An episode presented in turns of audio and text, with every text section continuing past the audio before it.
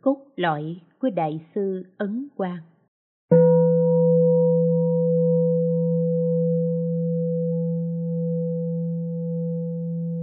tựa chung Phật Pháp lưu truyền đến đây đã hơn 2.000 năm. Các vị đại sĩ hoàng Pháp đã để lại cho chúng ta không biết bao nhiêu là Pháp bảo trân quý. Xong, muốn thâm nhập tất cả thì quả thật người thời nay không thể làm nổi. Dù cho suốt một đời dốc hết tinh thần và sức lực cũng khó vẹn tròn được. Cho nên, người có trí không thể không chọn pháp duyên cho mình một môn thâm nhập thế nhưng nay là thời mạt pháp vì trăn trở trước cảnh biển xanh tử sâu thăm thẳm đường bồ đề xa dịu vời vì vậy, người tài trí có tâm phần lớn đều dốc lòng vào một môn tịnh độ để tự tu hành và khuyến hóa mọi người cùng quay về tịnh độ. Thế nên, việc chỉnh lý, nghiên cứu, trao dồi pháp bảo của tông tịnh độ trở thành nhu cầu của người thời nay. Những bộ sách quan trọng của tông tịnh độ như vạn sanh luận chú của đại sư đàm loan. Năm bộ chính quyển như quán kinh tứ nhiếp sớ vân vân, của đại sư thiện đạo. Di đà sớ sao, của đại sư liên trì. Di đà yếu giải, của đại sư ngẫu ích. Văn sao, của đại sư ấn quang, vân vân. Người thời nay không ai không chú trọng. Được lưu hành rộng khắp, dần dần đã trở thành phong trào điều này chứng tỏ thời đại càng đi xuống thì pháp môn tịnh độ càng được đề cao. Hiện nay, thượng nhân huệ tịnh đã hệ thống chỉnh lý, biên tập, giảng dạy các bảo điển theo pháp mạch của đại sư đàm loan. Đại sư thiện đạo khiến tông tịnh độ phát triển mạnh mẽ. Người theo học đông đảo, thượng nhân phục hình xiển dương rộng rãi tịnh tông, công sức không luống uổng. Người quy hướng như thủy triều dân, nhưng bộ chú sớ xưa còn lại sau này. Do dung hòa cả thánh đạo, môn và tình độ môn, nên nghĩa lý rất cao sâu, khó thích hợp với thời đại và căn cơ. Vì vậy, thượng nhân lưu lại mà không hoàng dương chẳng hạn như bộ di đà sớ sao thâu nhiếp cả tông và giáo. Vì nó rộng lớn, tinh vi, nên tạm thời gác lại. Mặc dù không hiếm người tu hành, nghiên cứu, nhưng rốt cuộc khó phổ biến và phù hợp với mọi người. Tuy bồ di đà yếu giải thẳng tắc phi diệu, được người thời nay ưa thích, nhưng do dùng giáo lý của tông thiên thai để giải thích tông tịnh độ nên nghĩa lý sâu xa, mê hoặc lòng người. Nếu không có thiện tri thức chỉ dẫn, thì cũng khó có được lợi ích chân thật. Đó gọi là kẹp vào lý tánh nên đánh mất bảo châu. Như thế, chưa khế hợp với đại nguyện của phật a di đà thì tâm đứng núi này trong núi nọ làm sao bỏ được? Dẫu cho muốn giữ gìn một hạnh niệm phật này, suy cho cùng cũng khó lọt vào chỗ chân thật. Chỉ có bộ văn sao của đại sư ấn quang thời cận đại có thể nói là dung hòa cả xưa lẫn nay. Nghĩa lý sâu sắc, lời lẽ dễ hiểu, là kim chỉ nam tốt nhất cho người tu học thời nay bất cứ căn cơ nào cũng không than thở nghĩa lý cao sâu, mà đều có thể bước vào pháp môn niệm phật. Tầm ảnh hưởng của đại sư ấn quang rất rộng lớn, có thể nói là lan tỏa đến mọi nơi, không chỗ nào không tới. Còn bộ văn sao thì được lưu hành khắp thiên hạ. Hễ là người tu tịnh nghiệp, là hàng trí thức thấy đều coi là chuẩn mực. Xong, nghĩa lý trong văn sao bàn bạc thật sự chẳng phải là điều mà hàng sơ cơ hiểu biết nông cạn có thể thấu suốt được. Cho nên, muốn hiểu được điểm trọng yếu của bộ văn sao này cũng không phải là việc dễ dàng.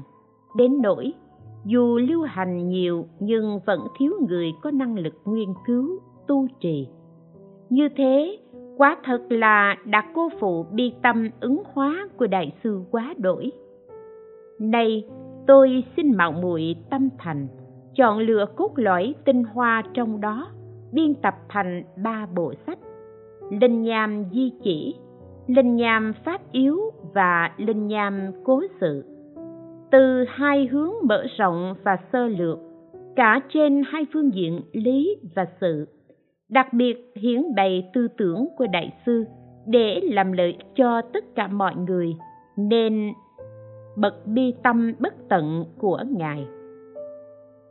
Linh nham di chỉ là bộ sách ghi lại toàn bộ tư tưởng giải thích nghĩa lý của đại sư, bất luận là pháp thế gian hay pháp xuất thế gian, pháp đặc biệt hay môn thông độ đều cùng nhau hiển lộ bởi vì trình bày theo thứ lớp, mạch lạc, rõ ràng. Cho nên, người đọc văn sao sẽ dễ dàng nhận ra điểm cốt yếu. Như người mắt sáng nhìn khắp bốn phía, thì biết được phương hướng.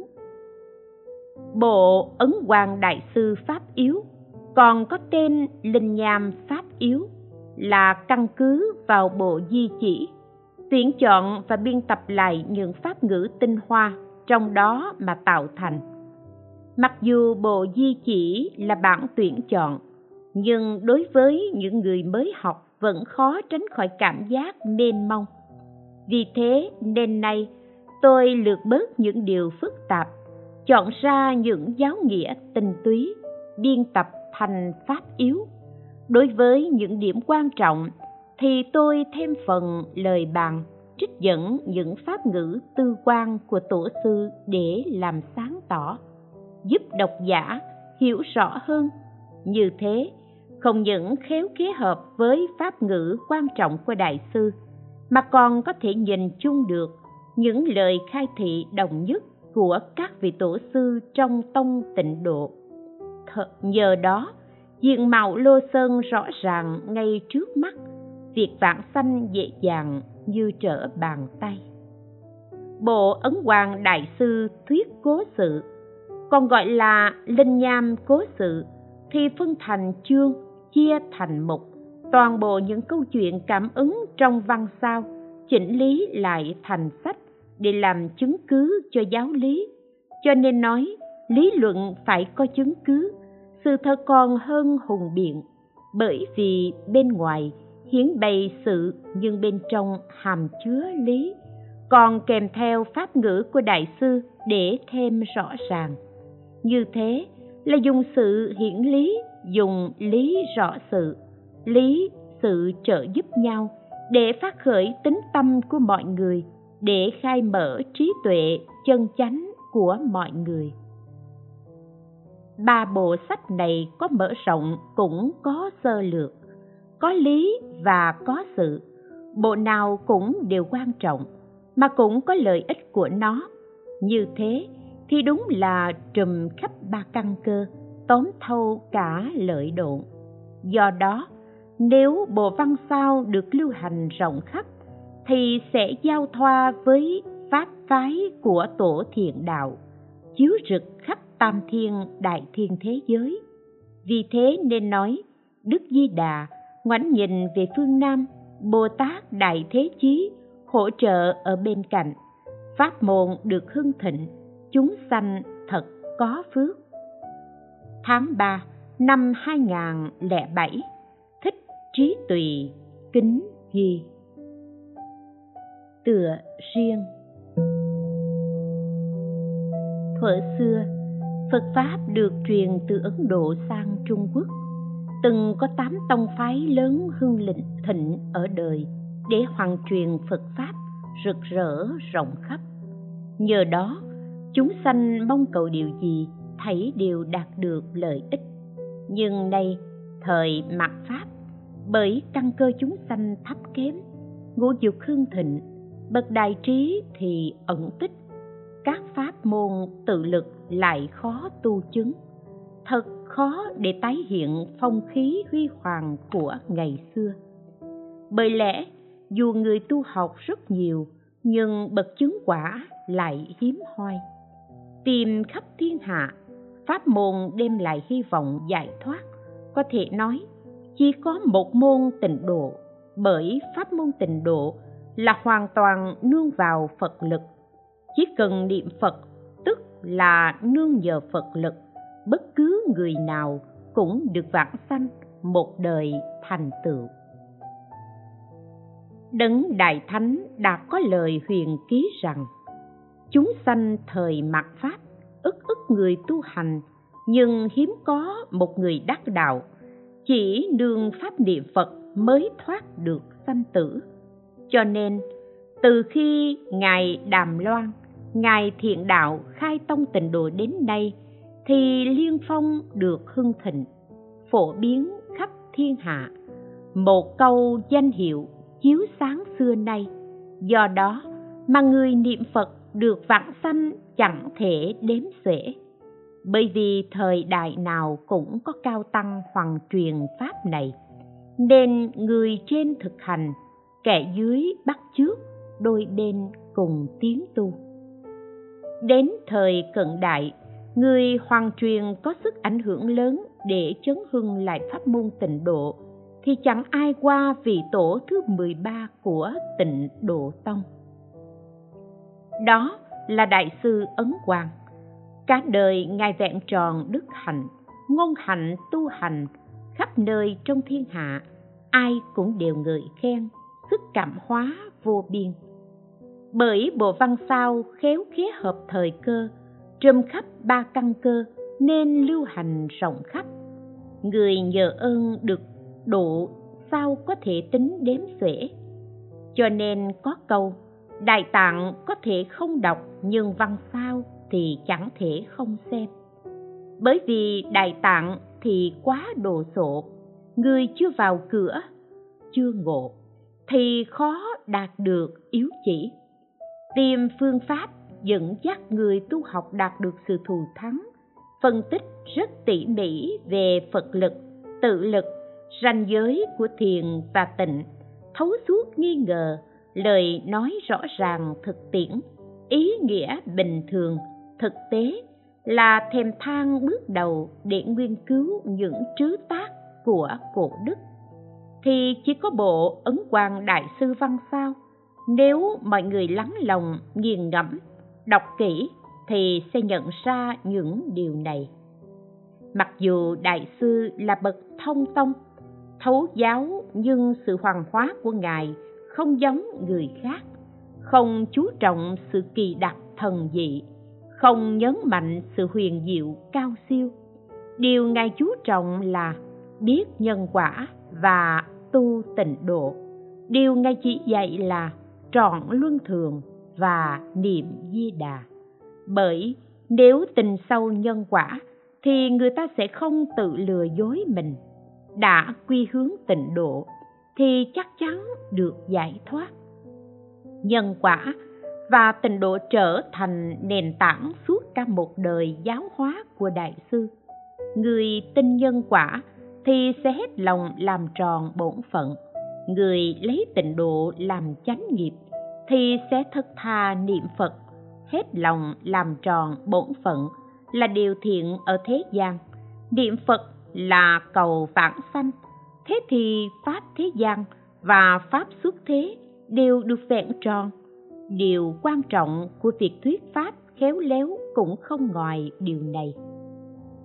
Cả một đời giáo hóa của đại sư, cốt chỉ ra pháp liệu sanh thoát tử. Xong nghĩa lý của phật pháp huyền diệu cao siêu, mênh mông như khói biển. Người của các tông pha khác cùng nhau luận bàn, đại sư hà tất chỉ riêng giữ nếp bình thường, chuyên đề cao một hạnh niệm phật. Bởi đây là pháp môn thật sự, giản dị, thù thắng, và đúng thời tiết, nhân duyên. Cứ nhìn cách ngài nói chuyện với các vị cư sĩ thì biết tầm nhìn xa trông rộng và bi tâm thống thiết của ngài. Thật, chẳng phải người ăn nói hời hợt mà so sánh được. Từng có cư sĩ vân tuyền lên núi phổ đà để viếng thăm đại sư, chuyện trò hồi lâu đến lúc sắp từ biệt, đại sư nắm tay dặn dò. Từ trước đến nay, chư tổ của thiền và giáo thường nói nếu chẳng có ai hoàn truyền giảng nói giáo quán tông thiên thai thì đó là lúc phật pháp sắp diệt tận. Nhưng nay chẳng phải như thế nữa. Vân tuyền tha thiết hỏi nguyên nhân. Đại sư ngậm ngùi than thở rằng ngày nay thánh giáo càng ngày càng xuống dốc căn cơ con người càng ngày càng cạn mỏng. Tù pháp chỉ quán, thoát được sanh tử thì vạn người chẳng được một hai người. Chỉ có tịnh độ đáng để nương tựa. Nếu nay tông tịnh độ không có người hoàn truyền, giảng nói, thực hành, thì quả thật phật pháp sẽ diệt tận. Chúng ta là đệ tử phật, càng phải cố gắng hơn. Pháp của phật pháp nào cũng hay, nhưng quý ở chỗ hợp thời, hợp cơ. Nay là thời kỳ mạt pháp, thánh giáo càng ngày càng xuống dốc, căn cơ con người thấp kém càng mỏng. Những pháp yếu vi diệu sâu xa đều không cách gì độ thoát được hạng chúng sanh như thế. Chỉ có một môn tịnh độ là con đường ai cũng vào được nếu không có ai truyền bá, thuyết giảng, tu học theo tông tịnh độ, thì phật pháp sắp diệt tận rồi, là bậc tuệ nhãn viên minh, với bi tâm thống thiết, muốn cho chúng sanh được lợi ích, lẽ nào không dốc sức hoàng dương tịnh độ, khiến cho chánh pháp trụ thế lâu dài sao? Chính vì lẽ ấy nên dù cả đời đại sư âm thầm hộ trì các tông, nhưng lại hết lòng hoàng dương tịnh độ, phân tích sự khác nhau giữa thiền và tịnh, trình bày điểm trái ngược của nam và dị, nhắm vào cốt lõi của tính và nguyện, chỉ rõ hành chuyên và tạp, vân vân. Trong sự hiểu biết uyên thâm ngài khai thị tới khai thị lui. Chỉ chỗ này dạy chỗ kia, lại tỉ mỉ, chỉ ra cốt tủy. Trong lối tắt tu hành, cho chúng sanh thời mạt pháp, chỉ vì muốn tông tịnh độ truyền thừa mãi mãi không dứt đoạn, thế thì chúng sanh mới có hy vọng giải thoát. Sanh vào thời loạn lạc sự hoàng pháp của đại sư phần nhiều thông qua thư từ, tập hợp lại thành trứ tác vĩ đại hơn trăm vạn chữ. Ấn quang đại sư văn sao. Bộ văn sao này, bàn bạc không có thứ lớp, mênh mông không có bờ mé. Vì tùy theo căn cơ mà giáo hóa, nên thực sự chẳng phải ai cũng có thể thấu rõ, nhận ra điểm cốt yếu được.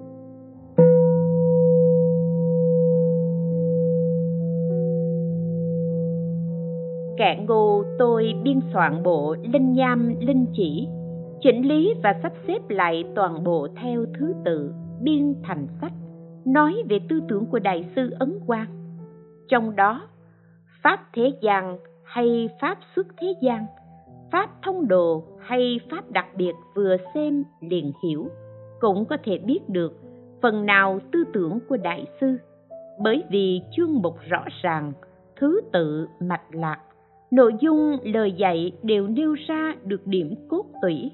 Những ai muốn hiểu sâu giáo lý và biết rõ về đại sư thì có thể nói là cực kỳ thuận tiện.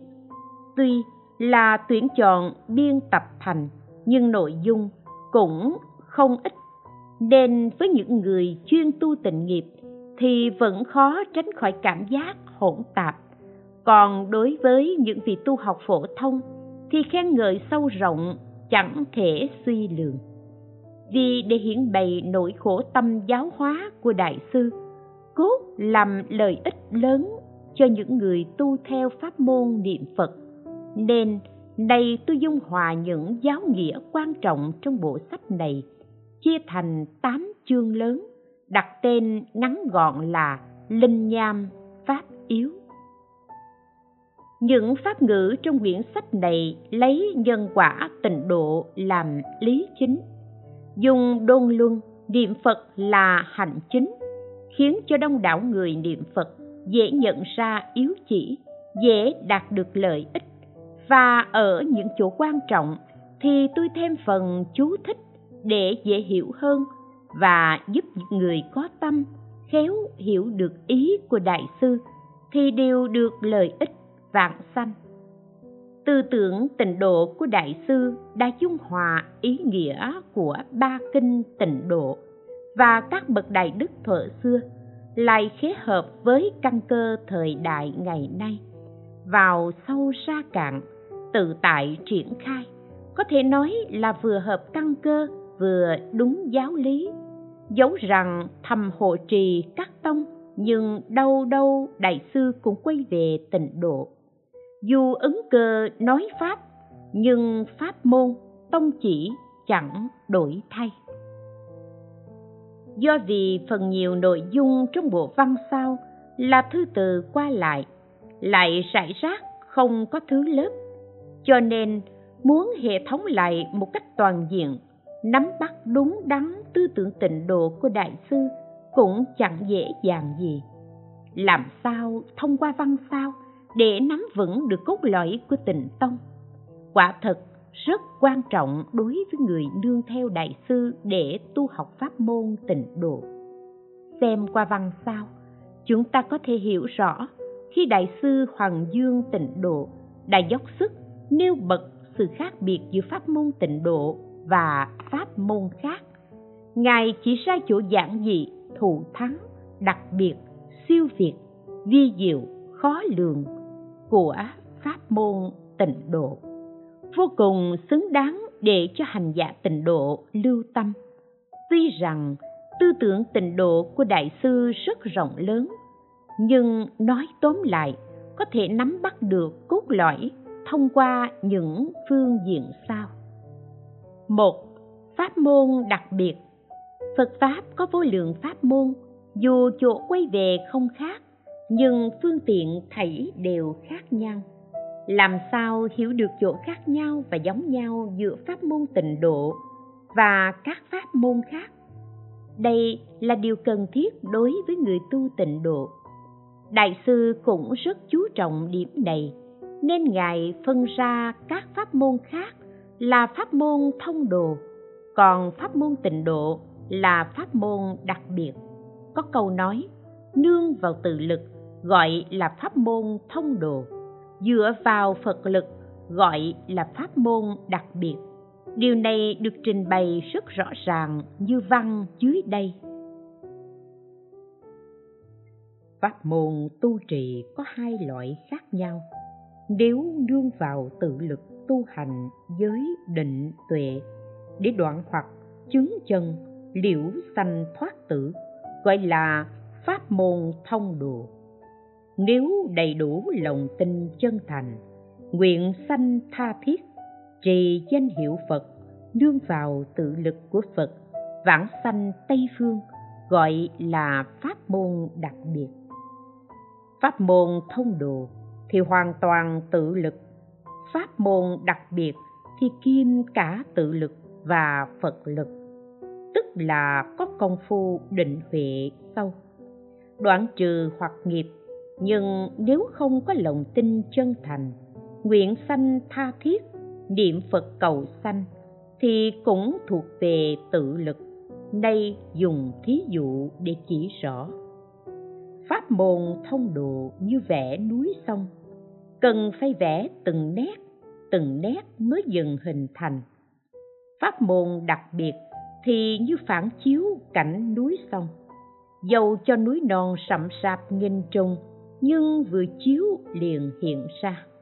Lại nữa, pháp môn thông đồ tợ như leo bộ lên núi, người khỏe mạnh mỗi ngày đi chẳng hơn trăm dặm. Pháp môn đặc biệt như ngồi trên xe báo của chuyển luân thánh vương, chỉ một ngày đã dạo khắp bốn châu thiên hạ.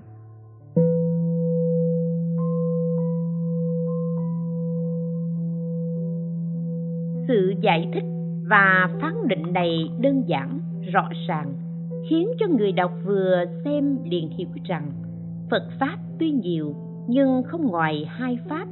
Một là pháp môn thông độ tự lực tu hành, nương giới định tuệ để đoạn tham sân si mà thoát sanh tử. Như vẽ cảnh non nước, từng nét từng nét dần dần thành hình. Hai là pháp môn đặc biệt, nhờ vào phật lực nương tính nguyện niệm phật, dựa vào nguyện vãng sanh mà thoát sanh tử, tợ như phản chiếu cảnh non nước. Dù trung trung điệp điệp nhưng vừa chiếu thì lập tức hiện ra. Đọc xong, mọi người liền hiểu được sự nhanh chậm, khó dễ của hai pháp này. Việc phán định pháp thông đồ và đặc biệt này thật ra là kế thừa tư tưởng phán giáo, hai đạo nan dị, hai môn thánh tịnh. Theo pháp mạch của đại sư đàm loan, đại sư đạo xước đại sư thiện đạo nhưng lại hoàn toàn mới mẻ. Nhìn lại cuộc đời của đại sư ấn quang, chúng ta thấy ngài vô cùng tôn trọng truyền thống, coi các vị cổ nhân là thầy. Nhưng trên phương diện phán giáo, ngài lập ra danh tướng khác, có ý nghĩa mới mẻ, rõ ràng. Sự phân định như thế có thể nói là đáp ứng được nhu cầu của thời đại và căn cơ để làm nổi bật sự khác biệt của pháp môn tịnh độ với tông khác. Giáo khác thì cần phải có cách nhìn khác, không thể dùng pháp thông độ để luận bàn pháp đặc biệt. Không được dùng hạnh tự lực để bàn về pháp tha lực.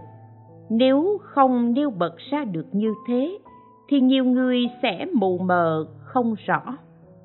Có thể thấy rằng nếu dùng pháp thông đồ để luận về pháp đặc biệt, bỏ đi phật lực mà chấp vào tự lực thì sẽ khó tránh khỏi sự hiểu lầm và gây sự nhầm lẫn cho người khác. Đồng thời khiến cho đôi bên đều mất đi lợi ích thù thắng của pháp môn tịnh độ. Nếu hiểu được sự bất đồng giữa thông đồ và đặc biệt, thì chúng ta mới biết được tông chỉ của hai pháp này khác nhau. Có sự sai khác giữa khó và dễ. Sự khác biệt rất lớn giữa năng lực và tác dụng. Người tu học tịnh độ trước tiên phải nhận ra được điểm đặc biệt của pháp môn tịnh độ, thì mới có thể nắm bắt được tông chỉ của nó, bỏ đi tâm chấp tự lực, trở về với bản nguyện tha lực, có vậy mới đạt được lợi ích to lớn của vạn sanh như đại sư nói. Chọn bỏ tự lực chú trọng sức gia trì của phật. Mong mỏi chúng sanh đầy sảy hoặc nghiệp ở ta bà hiện đời cùng tham dự hội liên trì.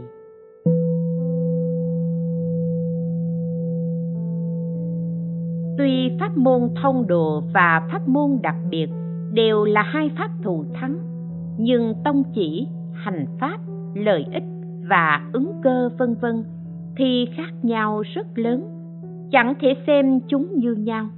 Nếu miễn cưỡng dùng pháp môn thông đồ để luận bàn pháp môn đặc biệt cho là viên dung, thì khó tránh khỏi làm mất tông chỉ của cả hai pháp môn, như đại sư nói. Luận bàn hai pháp môn riêng biệt thì có lợi ích. Còn luận bàn cả hai môn chung lại với nhau thì có tổn hại. Tách riêng hai pháp thì cả hai đều có lợi ích. Gộp hai pháp lại với nhau thì cả hai đều bị tổn hại. Làm sao để đạt được lợi ích mà tránh được tai hại như vậy mới gọi là người khéo tu học tịnh độ? Phán định thông độ và đặc biệt của đại sư là muốn chúng sanh thời mạt pháp sáng suốt lựa chọn một pháp tịnh độ, một hành niệm phật. Đây là sự chọn lựa có trí tuệ và bi tâm, vừa vâng theo bản nguyện phật di đà, cũng hợp với bản hoài của đức thích ca, càng thuận theo sự chứng thành của mười phương chư phật, đặc biệt là phù hợp với căn cơ thời nay. Hai, toàn đương phật lực. Đại sư phán định pháp môn tịnh độ là pháp môn đặc biệt đặc biệt ở đâu? Xem kỹ trong văn sao thì biết điểm đặc biệt rất nhiều. Nếu nói căn bản thì đó là hoàn toàn nương vào phật lực như đại sư dạy. Tất cả pháp môn đều dựa vào tự lực. Pháp môn tịnh độ là hoàn toàn nương vào phật lực. Phật lực tức là sức công đức trong 48 nguyện của Phật A Di Đà. Trong văn sao có nhiều điểm chứng tỏ pháp môn tịnh độ là hoàn toàn nương vào Phật lực, nói rõ một pháp tịnh độ, bất luận người nào chỉ cần niệm Phật cầu sanh Tây phương thì nương vào nguyện lực, từ bi của Phật đều được vãng sanh tịnh độ. Nay xin dẫn lời đại sư để chứng minh tông chỉ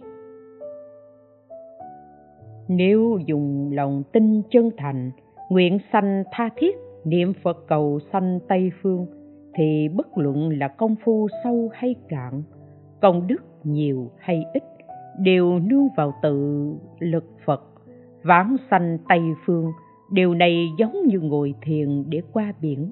Chỉ cần chịu lên thuyền thì sẽ đến bờ kia. Đây là do sức của thuyền chứ không phải là năng lực của bản thân mình. Tính nguyện niệm phật, cầu sanh tây phương cũng như thế.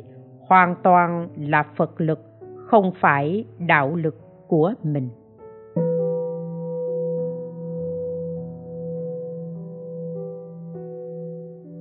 Giáo pháp tịnh độ đã có từ thuở xưa. Chẳng những ấn tổ cực lực đề xướng một pháp tịnh độ hoàn toàn nương vào phật lực, mà các bậc đại đức xưa nay đều cùng nhau phát huy ý nghĩa quan trọng này. Trong đó, đặc biệt nhất là giáo nghĩa theo pháp mạch truyền thừa của đại sư đàm loan, đại sư thiện đạo.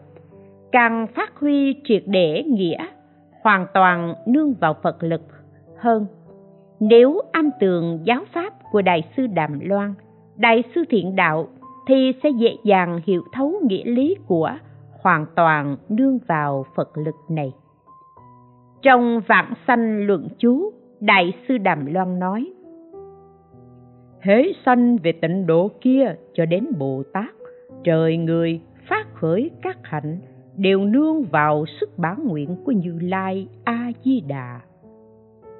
Trong quán kinh sớ, Đại sư Thiện Đạo nói: Tất cả phàm phu thiện ác đều được vãng sanh, không ai không nương vào đại nguyện.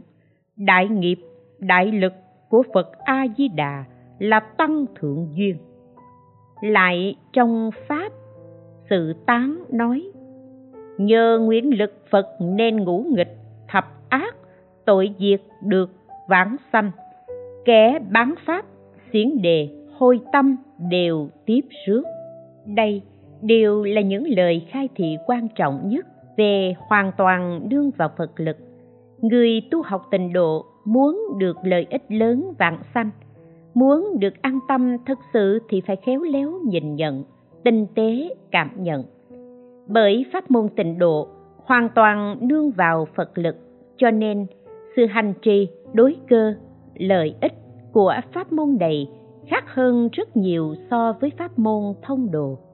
nói về hành trì thì chỉ cần niệm một câu phật hiệu, nói về đối cơ thì thâu nhiếp cả thánh phàm hữu tình nói về lợi ích thì đều cùng vãng sanh thành phật sự khác nhau của hai pháp môn này như bồ tát long thọ nói, pháp môn thông độ là tu hành các hành khổ khó làm, lâu dài mới đạt được. Hơn nữa, còn có nỗi lo bị đọa lạc, pháp môn đặc biệt thì xưng danh tự quy, liên nhập tất định, một đời thành phật. Dùng ví dụ để hình dung, thì pháp môn thông độ như đi đường bộ, khó khăn, gian khổ. Pháp môn đặc biệt như ngồi thuyền đi đường thủy, vui vẻ, mau đến cô đức nói, học đạo theo các pháp môn khác tự như kiến bò trên núi cao. Niệm phật vạn sanh như thuyền thuận buồm xuôi gió. Có thể nói, đây là cách hình dung khéo léo về hai pháp môn này. Vì thế, tu học pháp môn tịnh độ cần phải lưu tầm đến ý nghĩa hoàn toàn nương vào phật lực chẳng thể luận bằng pháp môn đặc biệt này với pháp môn thông đồ. Bằng không sẽ biến pháp hoành siêu trở thành pháp thủ xuất. Coi pháp tha lực là tự lực thì quả thật rất sai lầm.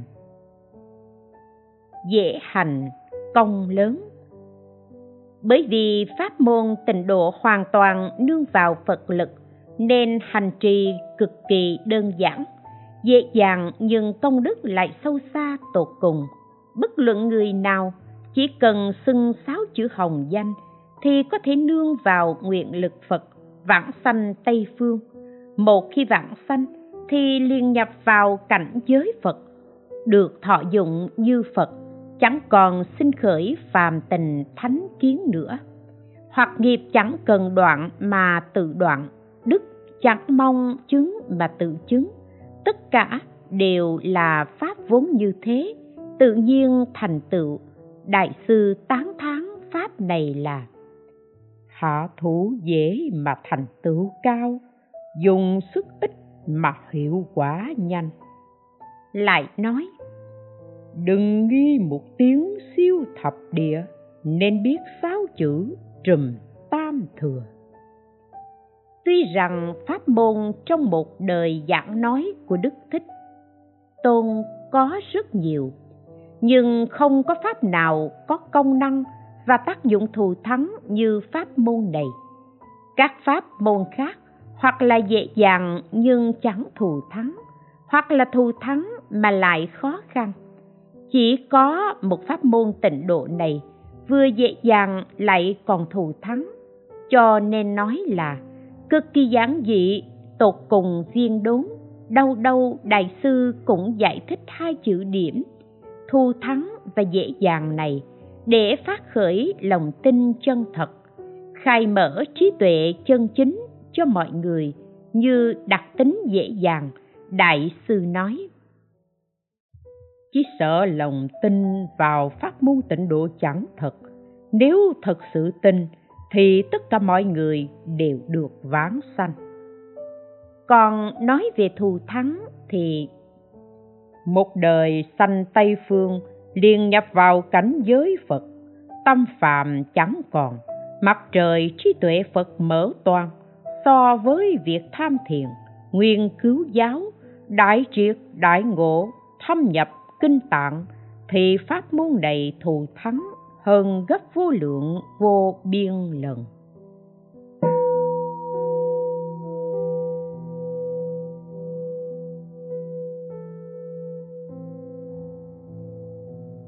Hai đặc tính thù thắng và dễ dàng làm nền tảng của pháp môn tịnh độ, nên phần lớn các bậc đại đức thuở xưa đều xiển dương giải thích, nay xin trích dẫn đôi ba điều để hiểu rõ hơn về hai đặc điểm này. Trong vị hành phẩm, bồ tát long thọ nói, dùng phương tiện tính dễ hành mau đến. Trong vãng sanh luận, bồ tát thiên thân nói, quán sức bản nguyện phật gặp được không vô ích, khiến cho mau đầy đủ, biện báo lớn công đức. Còn pháp sự tán của đại sư thiền đạo nói trời người thiện ác đều được vãng sanh, đến cõi kia không khác đều đồng bất thoái. Lại trong vạn sanh lệ tán nói, đến đó hoa nở, nghe diệu pháp, nguyện hành thập địa tự nhiên thành. Người tu học tịnh độ cần phải tỉ mỉ để tâm đến hai đặc tính thù thắng và dễ dàng này. Nếu có thể hiểu sâu văn sao và thông suốt cổ kim thì sẽ hiểu được sự lợi ích thù thắng đặc biệt này của pháp môn tịnh độ trùm khắp ba căn Phật Pháp dù nhiều nhưng cốt yếu vẫn là liễu sanh thoát tử. Điều quan trọng của sự tu trì quý ở chỗ khớp giáo lý hợp căn cơ. Giáo Pháp cả một đời giảng nói của Đức Thích Tôn có vô lượng pháp môn. Tuy đều vì giải thoát sanh tử, nhưng có thể nói Pháp khế lý khế cơ thì chỉ có tính nguyện niệm Phật, cầu sanh Tây Phương là tối tôn bậc nhất bởi pháp môn tịnh độ hoàn toàn nương vào phật lực chỉ cần sinh khởi tính tâm chỉ cần phát nguyện vạn sanh chỉ cần niệm phật thì bất cứ người nào cũng đều vạn sanh tịnh độ chống thành phật đạo do vì dễ thực hành như thế cho nên kẻ tạo tội ngụ nghịch thập ác cũng được vạn sanh bởi lẽ công đức lớn như thế cho nên đến như bồ tát đẳng giác đều đồng loạt quy hướng về Tây Phương. Pháp môn khác, nếu pháp cao thì hàng căn cơ thấp không thể tu được. Nếu pháp thấp thì hàng căn cơ cao không cần tu. Chỉ có pháp môn tịnh độ là nhận lấy toàn bộ công đức Phật làm công đức mình, dễ thực hành mà công đức lớn, năm thừa đều vào, dường như nhấp thấp mà lại cao, dường như cạn mà lại sâu. Chính gây lý là sự ngay nhân là quả thâu tóm và siêu việt tất cả các pháp môn thích ứng thời đại và hợp với mọi căn cơ xuyên suốt từ xưa đến nay. Cho nên trùm khắp ba căn cơ, tóm thâu cả lợi độn. Trên thì thâu nhiếp bậc đẳng giác, dưới thì chẳng bỏ sót hạng ngũ nghịch thập ác. Như kinh hoa nghiêm lấy hàng bồ tát hồi hướng vãng sanh để tóm thâu căn cơ cao nhất. Quán kinh dùng hàng ngũ nghịch thập ác vãng sanh để nhiếp trọn kẻ hạ căn thấp nhất. Đây gọi là pháp tu chung của trên là bậc thánh trí, dưới là hạng phàm ngu, là pháp hành chung của bậc trí hay người ngu. Cho nên, đầu đầu, đại sư cũng hiển bày lợi ích trùm khắp ba căn cơ, tóm thâu cả lợi độn của pháp môn này. Ngài nói, trên thì các đại bồ tát lâu thành phật đạo như bồ tát văn thù, bồ tát phổ hiền. Dưới là các chúng sanh ác sắp đọa địa ngục như kẻ tạo, ngũ nghịch, thập ác, đều nương vào sức tiếp dẫn của đức phật a di đà đều là căn cơ nhiếp phủ của pháp môn tịnh độ. Có thể thấy sự rộng lớn của pháp môn tịnh độ, không bỏ sót một chúng sanh nào nguyện phật sâu rộng, nhìn chúng sanh bình đẳng như nhau. Phật pháp rộng lớn như thế, sao lại chỉ có một pháp tịnh độ, một hành niệm phật mới trùm khắp ba căn cơ, tóm thâu cả lợi đồn? Quả thật, vì lẽ một là niệm phật dễ hành, hai là bản nguyện không hư dối hạnh niệm phật là bản nguyện của phật a di đà chọn lựa. Chúng sanh mười phương, cho đến mười niệm, nếu không được vạn sanh thì tôi không thành chánh giác. Bản nguyện đại bi này chẳng lựa chọn người trí kẻ ngu, chẳng bàn người thiện kẻ ác, thâu nhiếp, muôn căn cơ.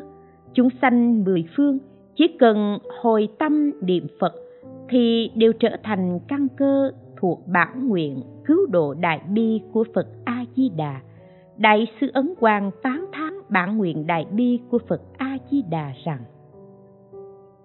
bốn mươi tám nguyện độ chúng sanh, nghịch ác hồi tâm đều đến nghinh.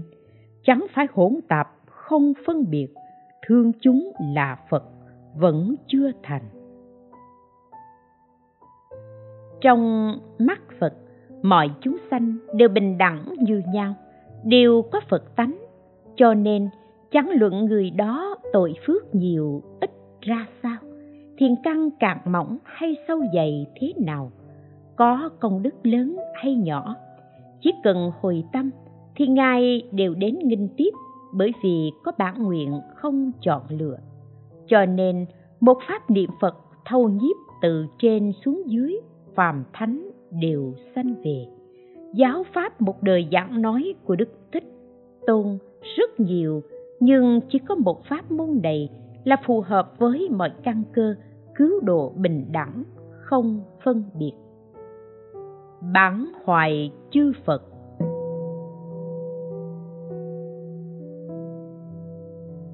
Do vì một đại sự nhân duyên nên chư phật như lai xuất hiện nơi đời đại sự nhân duyên này chính là nói pháp môn thông độ chỉ muốn khiến cho chúng sinh khai thị ngộ nhập tri kiến phật, cùng thành phật đạo, nhân vì căn cơ chúng sanh bất đồng.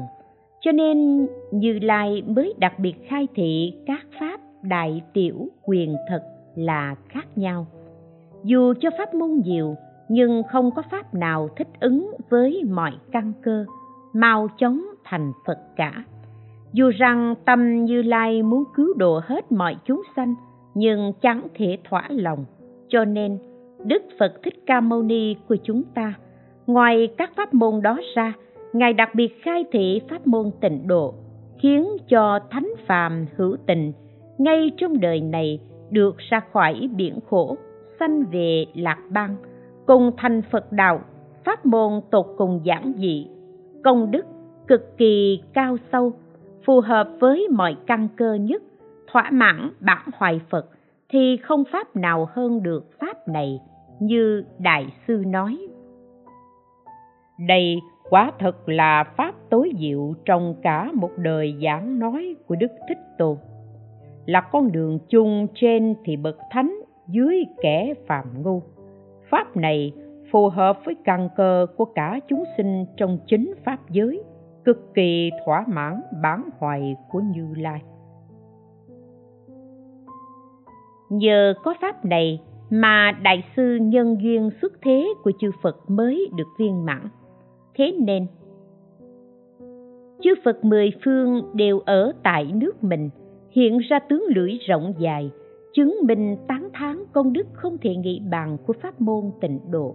Hữu tình trong chính pháp giới nghe được pháp này đều hân hoan, nguyện sanh tịnh độ.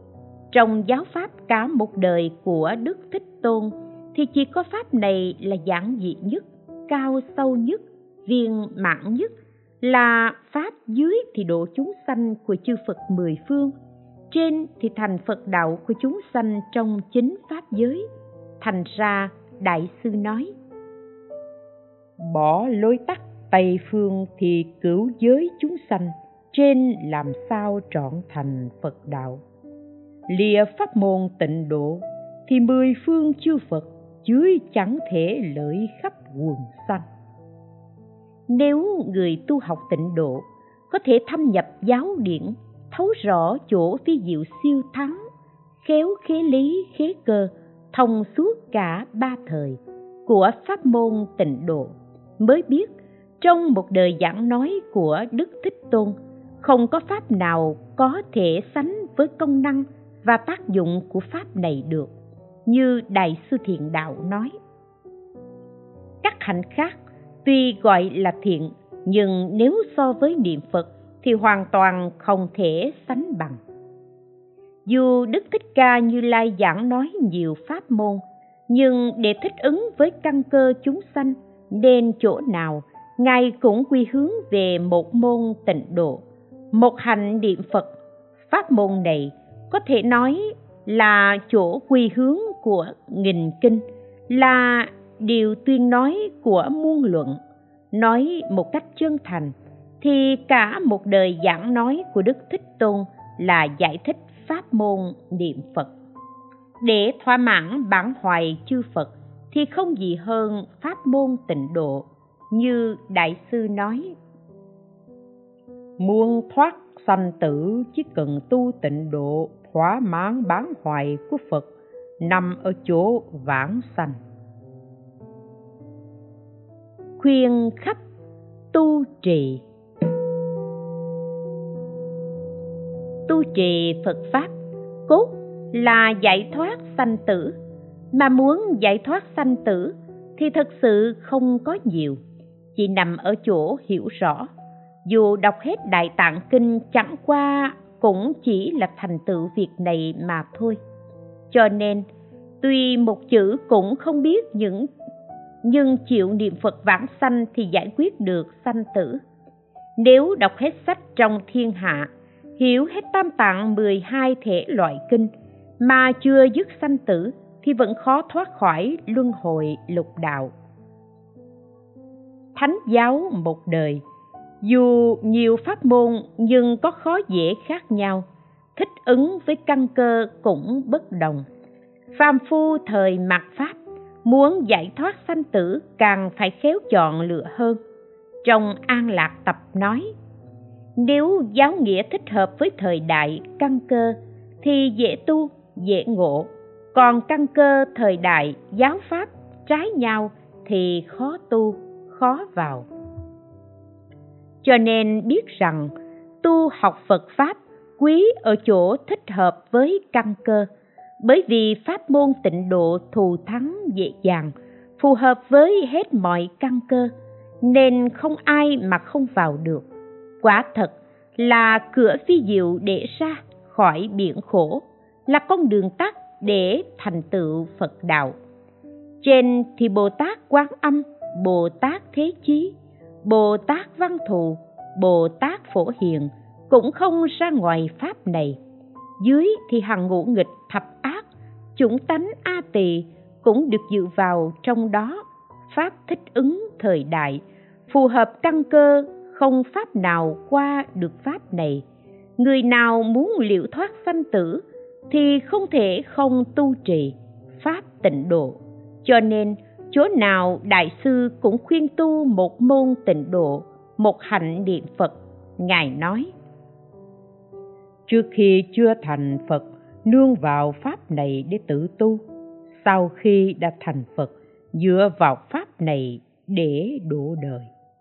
Lại bảo, tu trì theo tịnh độ cứ tùy theo căn cơ mà sắp đặt, vừa không lo sâu xa khó lường cũng chẳng sợ gian nan khốn khổ. Trước khi chưa thành phật, đều nên tu tập pháp này.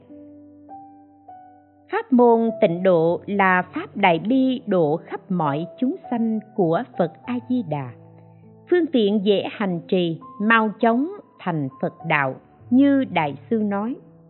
Phật pháp rộng lớn, ngay cả hàng bồ tát đăng địa cũng chẳng thể biết hết nhưng muốn đạt được lợi ích chân thật, thì chỉ có một câu nam mô a di đà phật. Này, liền thoát sanh tử, chứng đắc niết bàn, thành tựu phật đạo. Từ vô thị đến nay, thậm chí cho đến đời này, chúng ta vẫn còn trong sanh tử luân hồi. Đều do trong suốt thời gian đó chưa gặp được pháp môn tịnh độ. Hoặc gặp mà không tu tập đến nơi đến chốn. Nay may mắn gặp được thì phải giữ lấy, chớ để luống qua. Hãy thuận theo nguyện phương của phật di đà, tuân theo lời dạy bảo của tổ sư. Chân thành niệm phật, chớ có thay đổi. Như thế thì hiện đời sống an lạc, lâm chung được vãng sanh. Mặc dù tư tưởng tịnh độ của đại sư ấn quang rất rộng nhưng đại khái thì như vài điều đã nêu trên, người tu học tịnh độ có thể biết sơ những điều ấy thì chẳng phí thời gian, tháng ngày, thâm nhập một môn tịnh độ. Giả sử không thể thấu hiểu văn sao, cũng có thể được lợi ích sơ sơ. Do vì pháp môn đầy vừa rộng lớn cũng vừa vắng tắt, cho dù chẳng biết điều gì, cũng có thể thật thà niệm phật như thế cũng thầm hợp với diệu đạo. Sự phi diệu của môn tịnh độ chính là ở điểm này. Này, điểm nhấn của bộ linh nham pháp yếu là biên soạn pháp ngữ tinh yếu của đại sư, làm nổi bật tư tưởng tịnh độ của ngài, chỉ ra cho chúng ta cái duyên mạnh mẽ để giải thoát sanh tử thông qua sự sơ lược mà bao gồm rộng lớn dùng cốt tủy để tóm thâu phức tạp. Nhờ đó, có thể giúp cho người tu hành trong thời mạt pháp này ít tốn công sức nhưng vẫn đạt được lợi ích lớn lao. Bộ văn sau của đại sư ấn quang bàn bạc không có thứ lớp.